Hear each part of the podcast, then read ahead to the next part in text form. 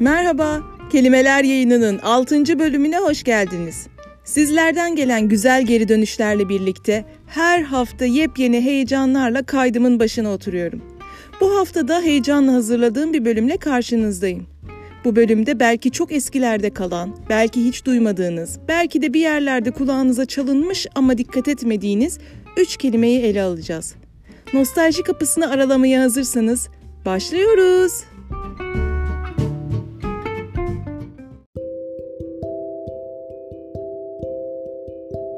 İlk kelimemiz şimdilerde hasret kaldığımız incelik, naziklik anlamında olan rikkat.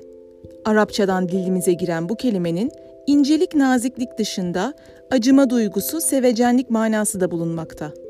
Bununla birlikte rikkatli, ince duygular dolu, duygulu, sevecen, rikkat vermek ise duygulandırmak, içlendirmek anlamındadır.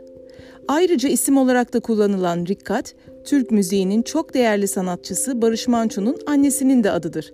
Bu vesileyle 1 Şubat 1999'da kaybettiğimiz 7'den 77'ye hepimize dokunmuş, benzersiz bir müzisyen olan Barış Manço'yu anmak isterim.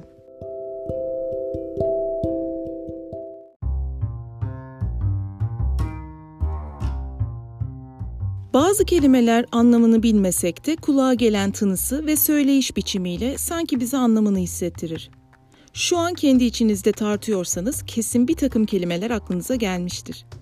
Bu bölüm için seçtiğim müphem de bana bu şekilde geçen bir kelime oldu.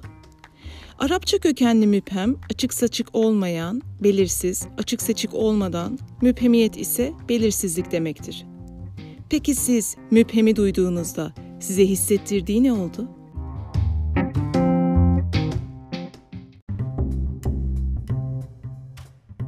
Diğer kam kelimesini daha önce hiç duymuş muydunuz?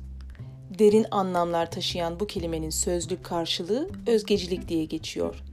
Özgecilik ise üç anlamı ile şu şekilde yer alıyor.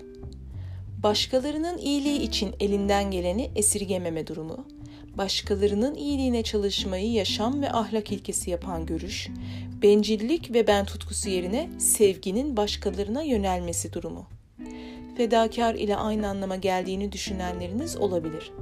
Fedakarın sözlük anlamı bir ülkü, bir erek uğruna ya da gerçekleştirilmesi istenen herhangi bir şey için kendi yararlarından vazgeçme erdemini gösterendir. İki kelime arasındaki o ince ayrımı fark ettiniz mi? İşte Türkçe bu yüzden çok zengin bir dildir.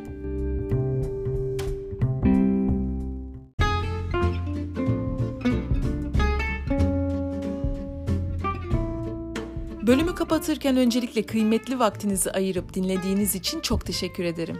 Eğer bu bölümü beğendiyseniz oy vermeyi, abone değilseniz abone olmayı unutmayın. Instagram'da Kelimeler Podcast hesabından değerli görüşlerinizi de lütfen paylaşmayı eksik etmeyin. Bir sonraki bölümde görüşebilmek dileğiyle. Hoşçakalın.